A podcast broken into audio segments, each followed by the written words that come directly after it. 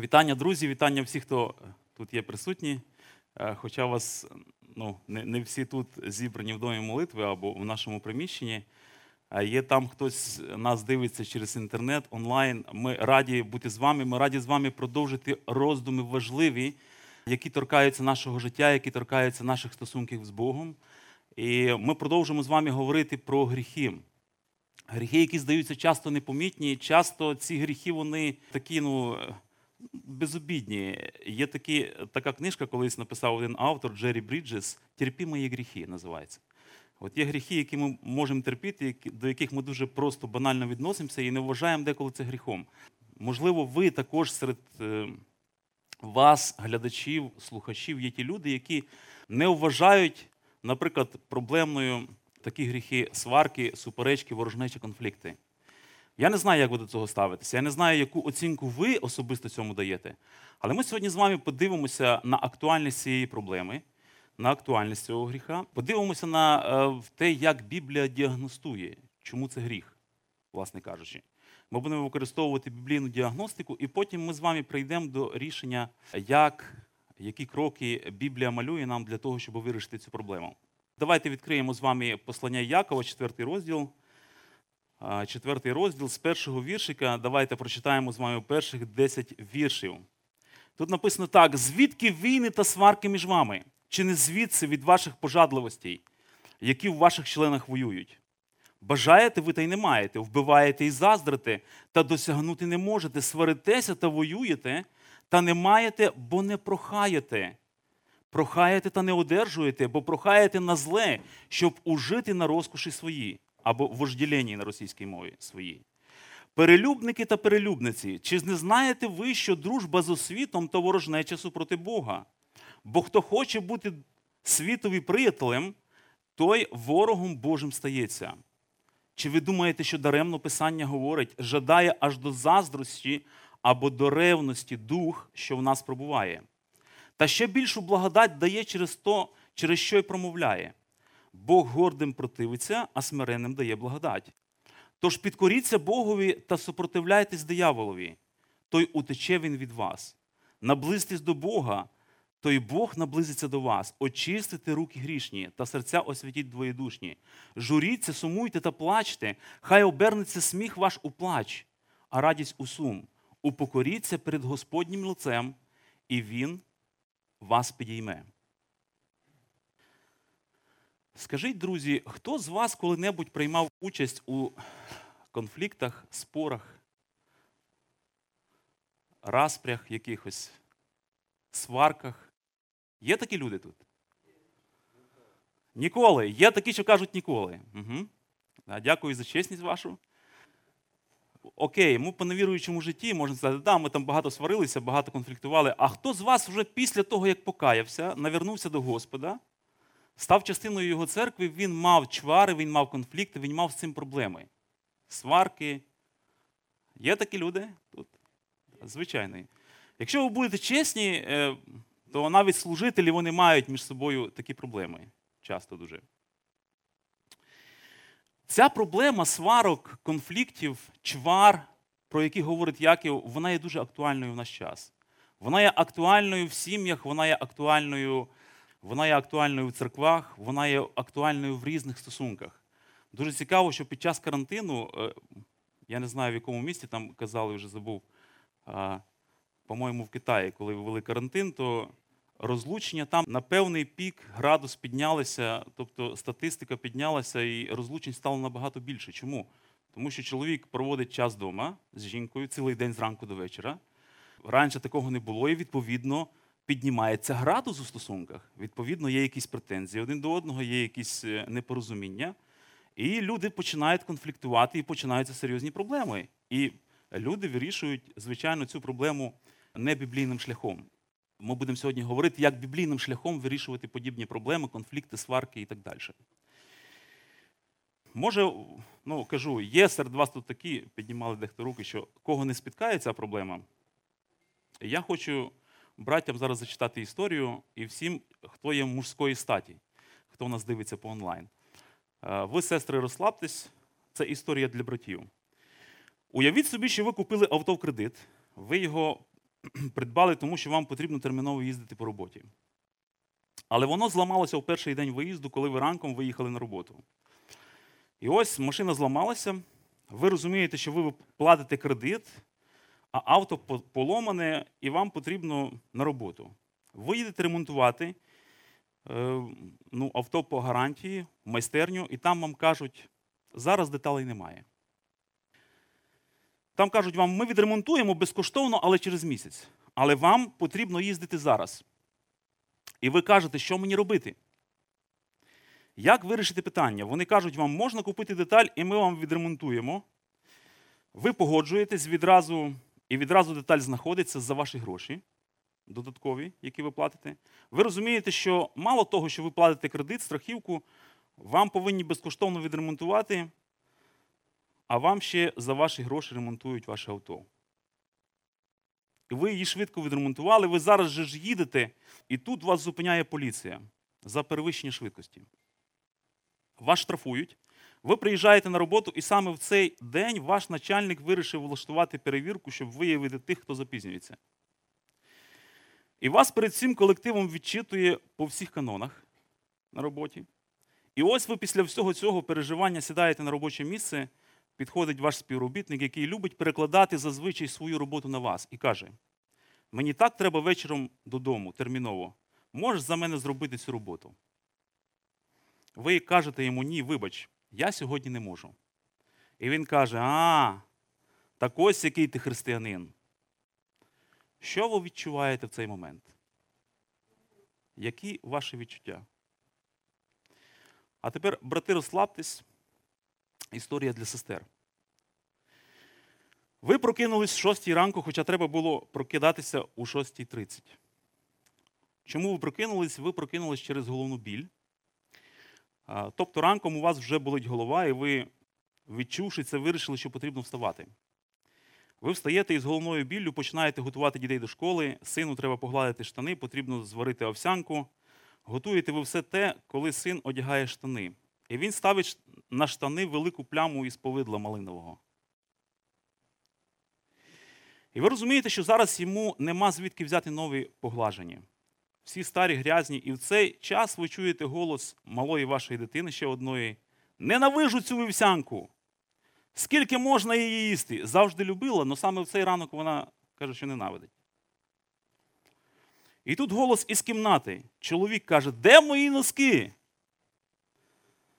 І в цей момент капає зі стелі. Вас заливають ваші сусіди зверху.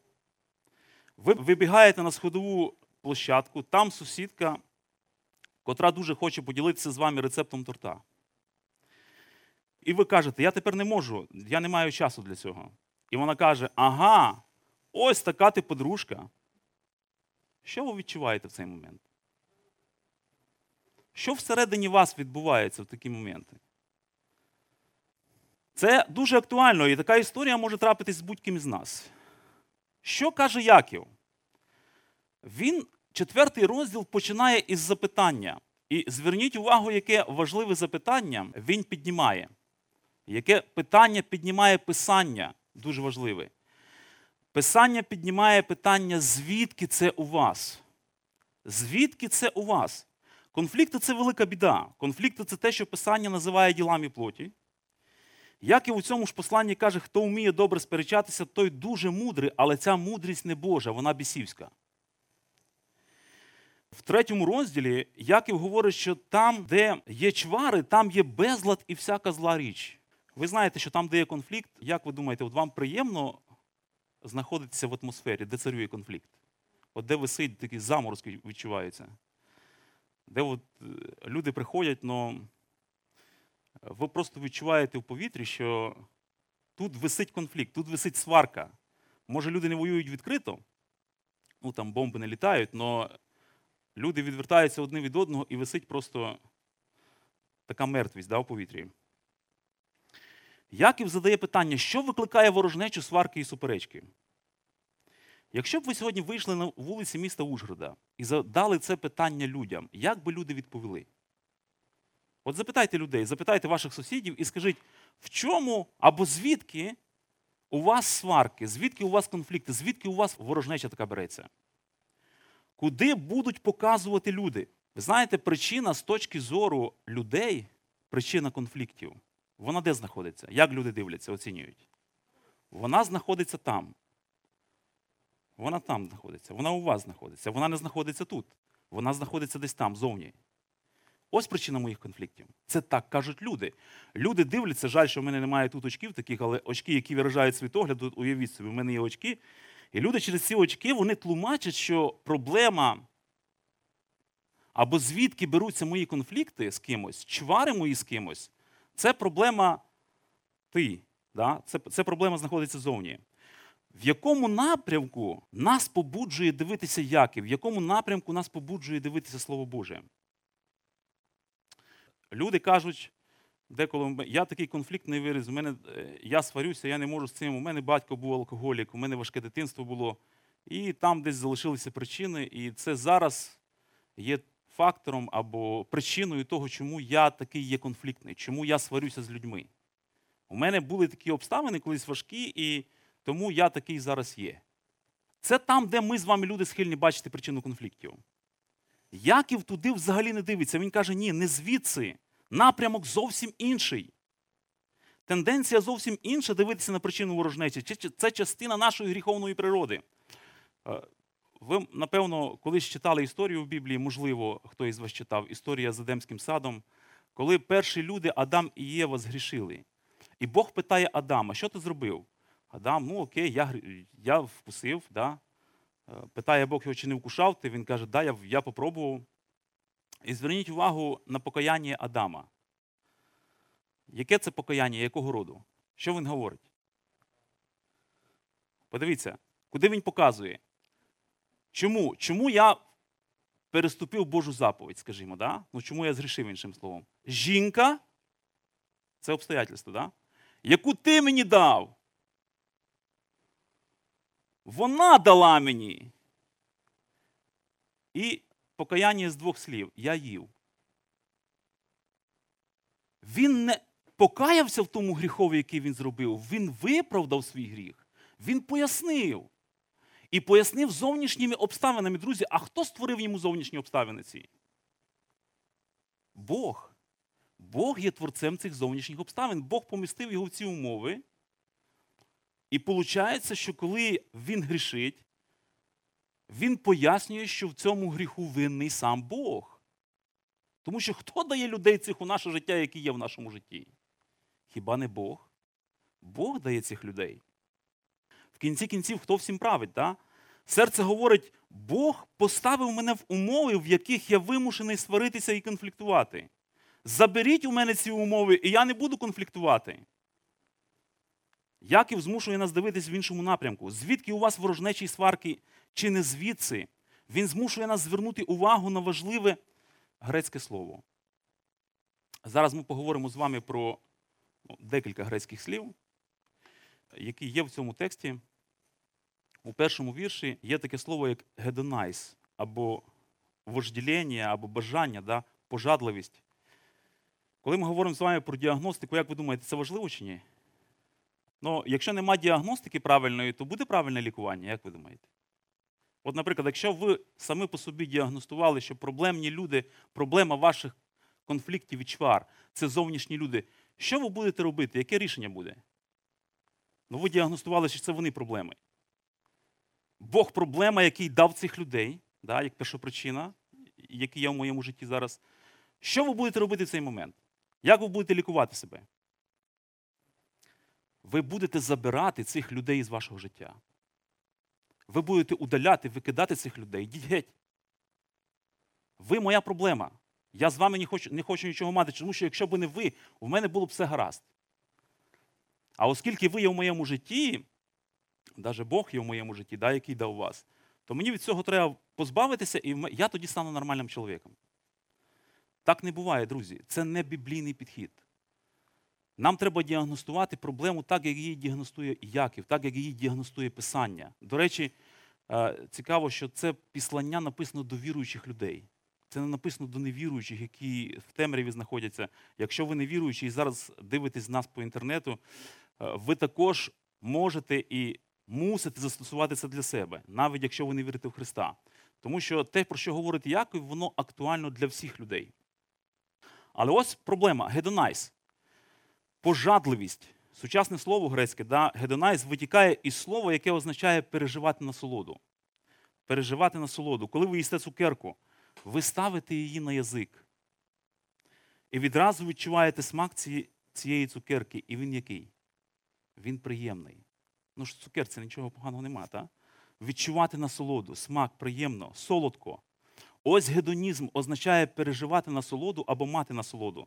Яків говорить, що бажання отримувати задоволення і насолоду, пережити цю насолоду бажання є причиною наших конфліктів і чвар. Ви відчуваєте ну, якийсь парадокс із розумінням нашої культури і нашого часу? Виявляється, що моє бажання переживати насолоду, оцей смак, солодкість, є коренем, є суттю, є основою моїх чвар і конфліктів. Це Яків так говорить, це Бог так говорить, друзі. Це не я це придумав. Будь-які задоволення. Це може бути не тільки фізичне задоволення. Наприклад, що потрібно, щоб ви думали про мене, що я там в районі трьох кілометрів, тут в радіусі трьох кілометрів в Ужгороді, кращий проповідник. Похваліть мене. Скажіть, Ваня, у, як ти класно проповідуєш, як це є. Мені не треба алкоголь, мені не треба наркотика, але якщо я відданий цьому, що ви хвалите мене, і якщо я цього буду шукати, то я за це буду воювати. Тому що я хочу цієї насолоди, щоб ви мені її дали. І якщо ви не даєте мені похвалу, яку я хочу зібрати да, для себе, то стережіться. Насолода. Не тільки язик відчуває солодкість у людині, є багато ну, об'єктів переживання, задоволення. І Біблія каже, бажання тіла, бажання очей, да, гордість життєва, положення, статус певний. Все це може приносити людям задоволення. Як і говорить, бажання отримувати задоволення, насолоду, пережити насолоду є причиною ворожнеці. Це дуже дивовижна фраза. Дійсно, що у ворожнечі є своя стратегія. Люди вибирають різні стратегії для того, щоб воювати. Наприклад, коли країна воює з іншою країною, війна може бути різна. Ви, можливо, чули, спостерігали, що коли падають бомби, да, є такий відкритий яскравий конфлікт, танки е, їздять, е, пушки, гармати, стріляють, все шумно, все. ну, В конфлікти теж бувають, коли там, ну, якщо взяти шлюб деякі, деякі шлюби, що якщо ваші сусіди такі конфліктні, то ви можете чути їх через стінку, як вони конфліктують. Та? Ви можете чути їх, як там гармати літають, каструлі літають, ложки літають по кухні і тому подібне. Люди так деколи конфліктують, а буває інший конфлікт. Буває конфлікт, що люди просто конфліктують мовча. Люди сваряться і нічого при цьому не говорять. Це теж сварка. Сваритися можна мовча. Не обов'язково при цьому, щоб сваритись, щось говорити обов'язково. Ви просто відвертаєтеся і кажете до побачення. І просто нічого не кажете. Все. Я з тобою нічого. Холод такий, знаєте? Мерзлота така. І це є проблемою.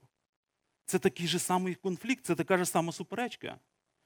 Ну там, Якщо просто люди часто в церквах, вони можуть так конфліктувати, тому що якщо будуть літати каструлі, книжки тут е, так ж не конфліктують віруючі люди. Да? Но віруючі люди дозволяють собі конфліктувати тихо. Там, Посварилися, може бути, або щось не порозумілися, все, я обходжу тебе десятою стороною. Не хочу якби, особо з тобою нічого мати, говорити. І це конфлікт, це чвари. Це такі ж самі чвари. Це вибрана стратегія. Він говорить, звідки у вас суперечки? Чи не звідти? Друге слово грецьке це бажати хотіти. Е, воно ще перекладається грецьке як епітумео або епітуміо.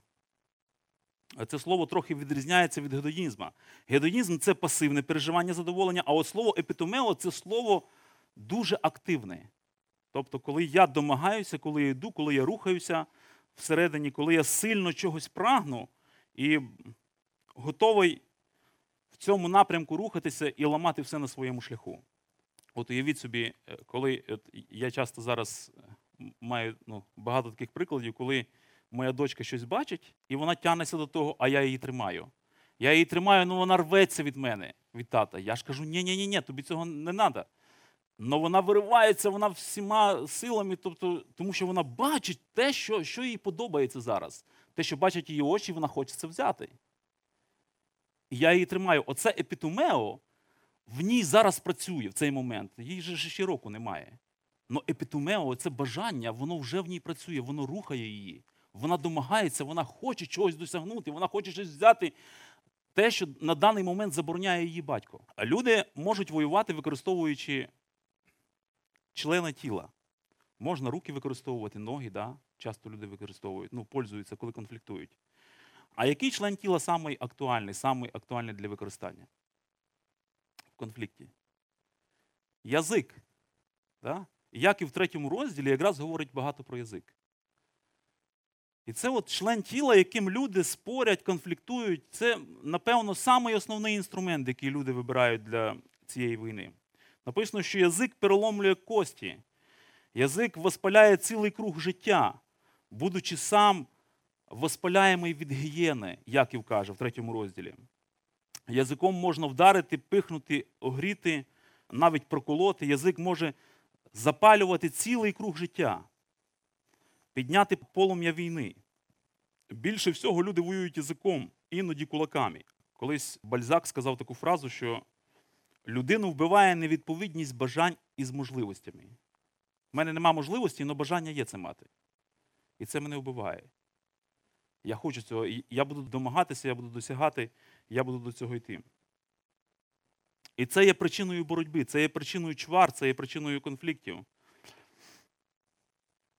Я хочу продемонструвати вам такий військовий конфлікт. Знаю, напевно, вам буде чути його.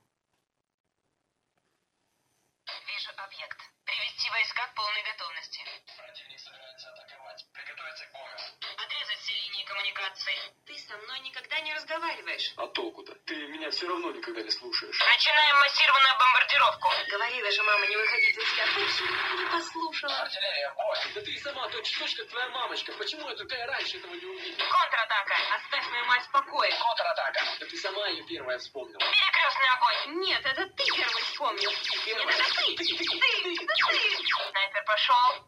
Да я вообще не уверена, что ты верующий. Снайпер, контратака. Кто бы говорил, святоша нашлась.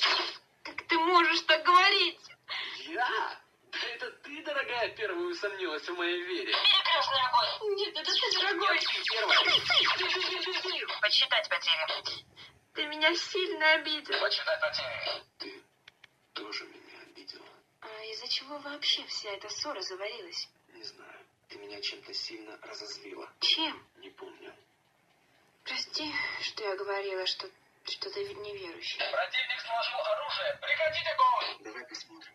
Можем мы решить наш спор как верующие люди. Противник согласен на мирные переговоры. Все можем в укрепляющем нас Иисусе.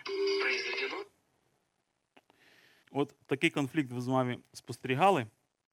Не, не спостерігали, а, а слухали. Є стратегії нападу, стратегії захисту. Її перша фраза жінки до чоловіка це стратегія нападу. Ти со мною, і чуйте, це на 20 тонн слово. Ніколи не розговариваєш. І стратегія захисту, яка чоловік що робить? Да толку. Ти все одно мене ніколи не слушаєш. Це захисна реакція того ж самого бажання. Але чоловік захищається і він готовий воювати. Да? Толку то. Ось захист. Ти ти все одно мене ніколи не чуєш. І потім починається перепалка. Да? У них є стратегії нападу, стратегії захисту. І їх слова проколюють як меч. І знаєте, чого досягають? Досягають самої глибини. Вони знають, послухайте, ці люди, які прожили в шлюбі особливо багато років, або строїли з кимось стосунки, якщо у вас є хороший друг, да, з яким ви багато років спілкуєтеся, ви добре знаєте, як його вколоти. Жінка, ця, яка спорить зараз з ну, чоловіком і чоловік з жінкою, вони дуже добре знають, як вколоти, як вистрелити снайперську пулю в саме серце. І от снайперська пуля. Пам'ятаєте, там снайпер пішов. Да я взагалі не уверен, що ти віруюча. Це снайперська пуля. В саму глибину, в саме серце. Тобто, ну, зачепило заживе. І відповідний снайперський удар. Хто би говорив, святоша нашлась? Вона відразу відчула сильний укол в цей момент. Перепалка. Стратегії нападу, стратегії захисту, ну, насилля видно, так? Яків каже, не отримуєте, тому що не просите або не прохаєте, прохаєте та не одержуєте. Ну чому? Чому Бог не відповідає? Ви ж молитеся до Бога, Боже, дай мені. А Бог не дає. Чому? І дві причини. Це бажання не на добро. Ну як же ж не на добро? Це ж смачно. Це ж конфетка солодка. Як це солодке, воно не, не на добро? Я цього так сильно хочу. А Бог каже, ні, це не є на добро. Це є для своїх епітомія або для своїх бажань. Ось куди ви хочете це реалізувати. Це тому ви просто тому, що це треба вам. Тому що воно здається солодким на смак для вас. Ви можете хотіти якесь, ну, якогось сильного задоволення, приходити з цим задоволенням до Бога і просити Бога, щоб Він задовольнив ваше це бажання. А Бог каже: ні, це тобі не на добро, це тобі на вред, це тобі на зло. Саме по суті, зараз бажання, яке керує тобою, це зло. Як то, що керує тобою зараз, яке є злом, Бог класифікує, воно може принести тобі добро в житті. Ну, ми боремося, да? у нас конфлікти, чвари, давай, домагання. Ви знаєте, це так само, як приходить, ну, уявіть собі, ви одружені, ваш чоловік, сестри, приходить до вас, ну, у вас є достатньо грошей, ну там 100 тисяч доларів, скажімо, запасу, і ваш чоловік приходить до вас із проханням: слухай, жінко, дай мені тисячу доларів, я хочу поїхати в Одесу відпочити з любовницею. Що ви йому скажете? Ну, гроші же ж є, 100 тисяч доларів лежить. Достатньо грошей, ресурс є, ні? Ну чого ресурс? Якщо ресурс є, логічно, що, що треба дати. Ну, раз є, то є, ну то що? А що ви йому скажете? Ви йому дасте, ну не тисячу доларів, дасте йому по голові. Да? Або, не знаю, ну, може, не прямо так, але ви ж е, не дасте йому. Чому? Проблема не в тому, що відсутність ресурсу, якого у вас немає. У вас є. Ну ви не дасте, тому що це любовний роман, тому що і так часто наші прохання, які ми направляємо до Бога, вони теж завуаліровані. Ми ж думаємо, та це ж добре для мене. Господи, дай. А Бог каже, це на зло. Ну, Боже, ти ж сильний, ти любячий, ти маєш все. Я, Чому ти мені це не даш? Людина говорить: допоможи, Господи, моєму ближньому служити моїм бажанням краще. Це молитва? Да? Зміни його. Зміни ці обставини, зміни цих людей, щоб вони стали кращими. Жінка може думати, Господи, зміни чоловіка згідно моїм бажанням. Зроби його таким, як я хочу бачити його. Ти ж бачиш, що він мене ніколи не хвалить. Я так хочу, щоб він мене почав хвалити. Яка я хороша. Господи, зроби це в ім'я Ісуса Христа. Ну, Бог може зробити так? Звісно, може, нічого не робить. Тому що це бажання, воно є ворожим по відношенню до Бога.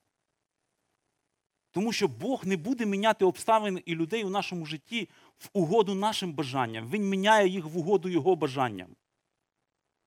І в цьому є надія для нас. Ось як це називається бажання перелюбники. Що таке перелюб, друзі? Коли він здійснюється?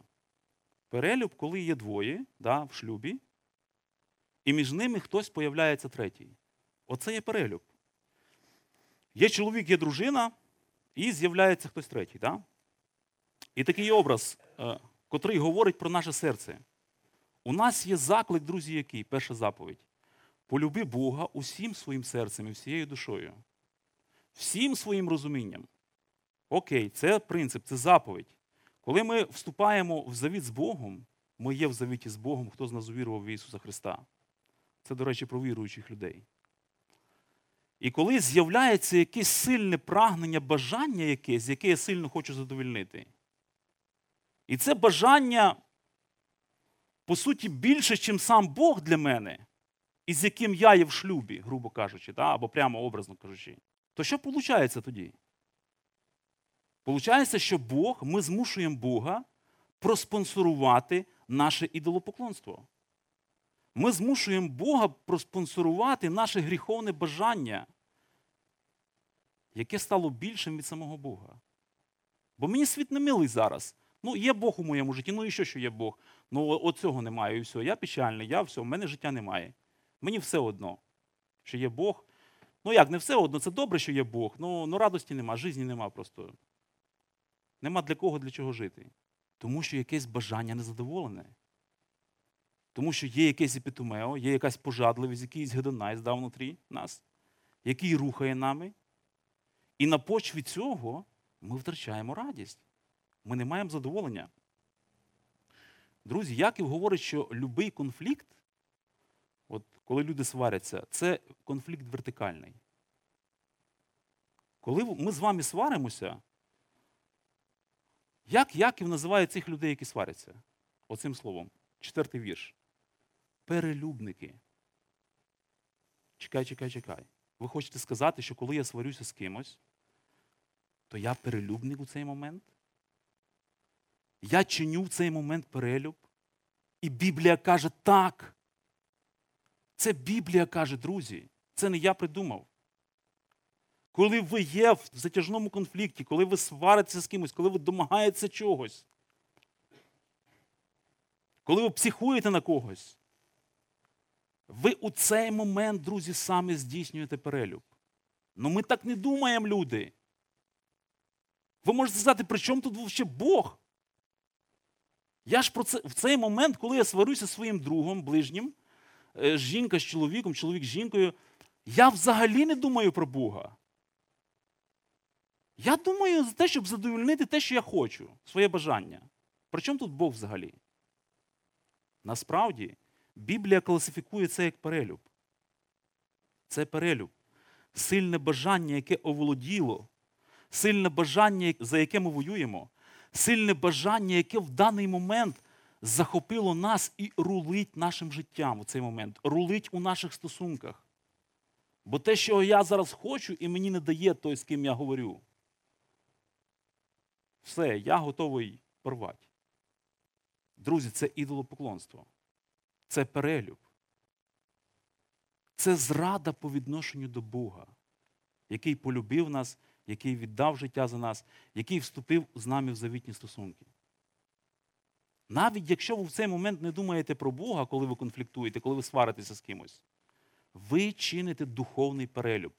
Ви чините вертикальний перелюб по відношенню до Ісуса Христа. Я сподіваюся, що для нас понятно це. Чинним перелюб по відношенню до Бога в цей момент. Яків каже, що це дружба з миром, світом. В цей момент, коли я сварюся, момент сварки, ви дружите зі світом. І коли я дружу з світом, ким я стаю по відношенню до Бога? Я стаю ворогом для Бога. Я ворожнечу роблю з Богом.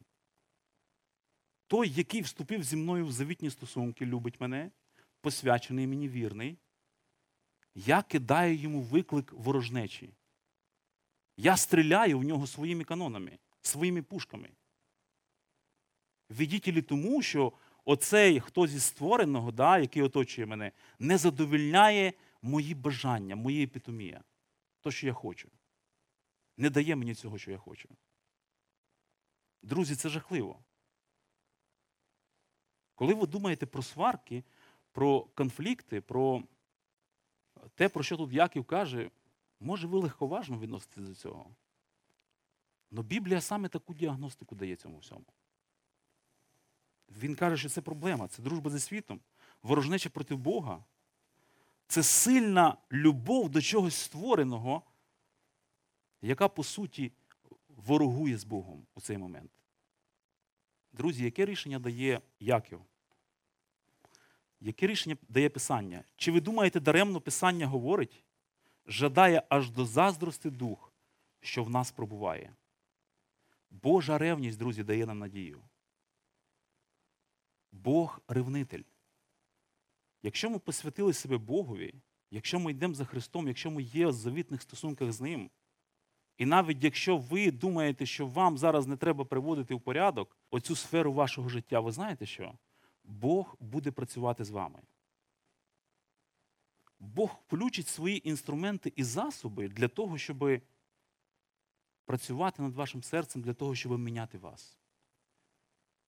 Ви знаєте, болі буде більше, можливо. Недавно якраз, е, можливо, ви, хто є в церкві Нова Надія, брат Сергій, який займається реабілітацією в нашій церкві, виставив відео про е, ще одного Сергія, да, який колись був у нас на реабілітації, був е, ще на реабілітації в інших центрах. І одного разу він просто вирішив, що йому треба піти з реабілітації. Йому він покаявся, визнав Христа, е, на словах прийняв Христа, все, захотів бути з Богом.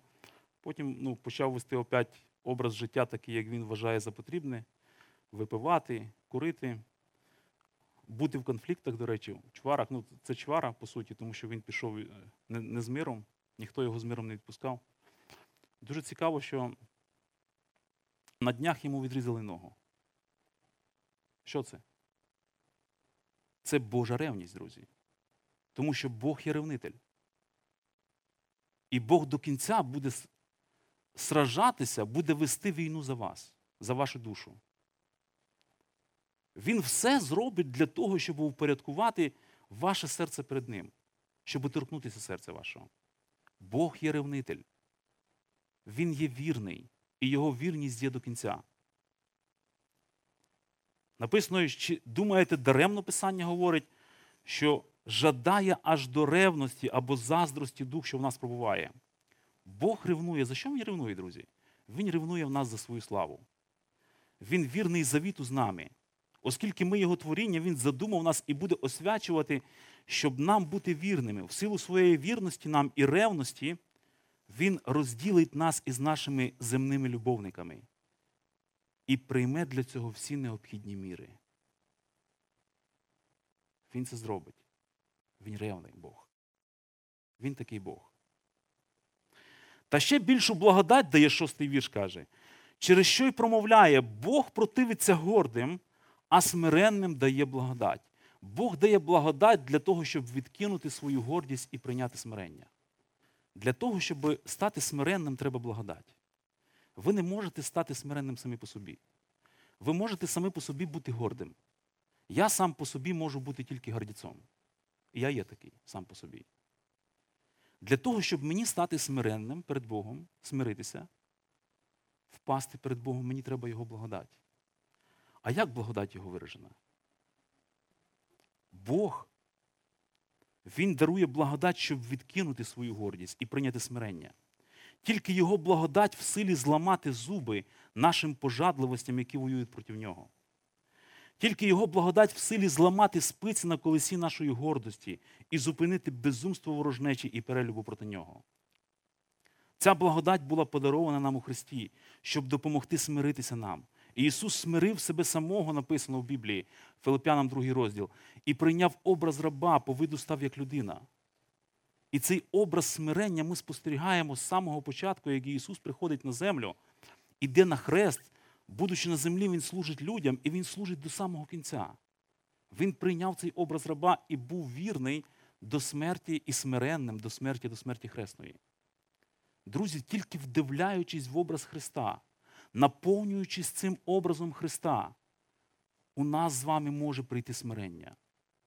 Без Ісуса Христа, без Його благодаті, ми просто приречені бути гордіцями.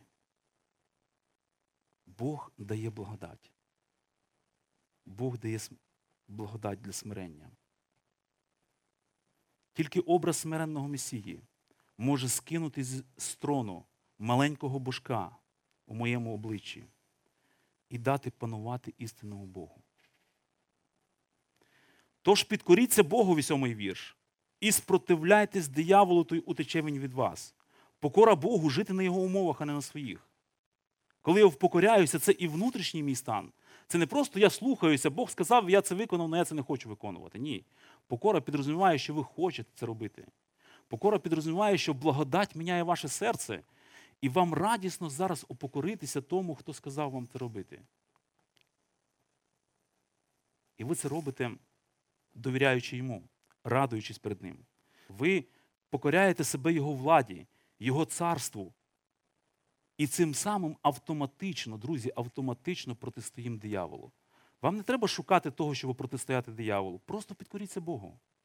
І ви автоматично протистанете дияволу. Далі написано восьмий вірш: наблизьтесь до Бога, то й Бог наблизиться до вас. Очистіть руки грішні та серця освятіть двоєдушні. Друзі, що відбувається, коли Бог зближується з нами, коли ми зближуємось з Богом? Ми починаємо яскравіше бачити свою потребу в перемінах. В яких перемінах? Тут йде мова про очищення рук, язика, в тому числі, це зовнішнє, да? це члени нашого тіла, які раніше були віддані гріху. Очистіть руки грішні та серця освятіть двоєдушні. Мова йде про серце. Коли серце роздвоюється, коли серце зраджує по відношенню до Бога своїм бажанням якимось перед Богом. Коли воно не віддано Христу, коли воно починає бути віддане чомусь земному більше. І оце потребує освячення. Освятіть серця двоєдушні. Бог може прийти і забрати оцю половинчатість і знову захопити наше серце своїм образом. Це так має бути, це правильно. Коли ми наближуємось до Бога, Він захоплює нас. І ці божки, і ці бажання, вони для нас кажуться мізерними, незначними. І ну, думаєш, як, як ти міг взагалі того досягати? А Бог такий прекрасний, такий великий. Бог такий любячий, Він віддав життя за мене. Далі в 9 вірші написано: журіться, сумуйте та плачте. Хай обернеться сміх ваш у плач, а радість у сум. Радикальні переміни. Хай радість обернеться на печаль. Чекай, Бог не хоче, щоб ми радувалися, а печалилися? Ні, друзі, те, по, по поводу чого ми раділи раніше, досягаючи свого, досягаючи своїх бажань. Зараз ми будемо плакати по цьому поводу.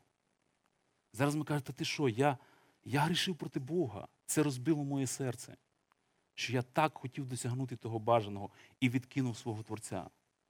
Це розбиває серце, коли є усвідомлення, що в цей момент, коли я досягав свого чогось бажаного, я чинив перелюб по відношенню до Бога. І ця думка, це усвідомлення, воно розбиває серце, і я плачу. Я сокрушаюсь перед Богом. Це покаяння, друзі. Те, про що би я раніше радів, досягаючи цього бажаного. Зараз я плачу про це, що я цього досягав. Радикальні переміни. Те, що приносило раніше радість, втілення моїх бажань, тепер викликає сум. Коли я бачу свій гріх таким, як його бачить мій улюблений, це розбиває моє серце. І те, чому я радів раніше, зараз я від цього плачу. Це може зробити тільки благодать, друзі. Це робить Ісус Христос. Отже, друзі, звідки у вас чвари? Як вирішити цю проблему? Читайте Якова. Читайте те, що Бог каже вам. І вірте, і поступайте так, як тут написано. Хай Бог благословить вас у цьому. Амінь. Давайте помолимося. Господи, ми дякуємо Тобі за сьогоднішній день. Ми дякуємо Тобі за те, що Ти Бог, який полюбив нас, який віддав життя за нас. Ми дякуємо Тобі за те, що Твоя благодать, вона сильна, велика, і Ти змінюєш нас, Ти приносиш переміни, на які ми самі не здатні і не варті. Господь, ми молимося, щоб Ти робив у нас ці переміни, щоб Ти, Господи, поміг нам правильно дивитись на конфлікти, на чвари і оцінювати їх з Твоєї точки зору, Твоїми очами, так, як їх оцінює Біблія. Господи, поможи також нам іти до тих перемін, які Ти задумав. Веди нас до цих перемін. Ми знаємо, що, Господи, самі по собі ми не здатні на ці переміни, але ми віримо, що Твоя благодать, Твоя милість, Твоя вірність до нас, вона в силі змінити нас. Господи, слава Тобі! Слава Тобі за Твою милість і за ту надію, яку Ти даруєш нам через Ісуса Христа прийти до тих перемін, для яких ти задумав нас. В ім'я Ісуса Христа. Амінь.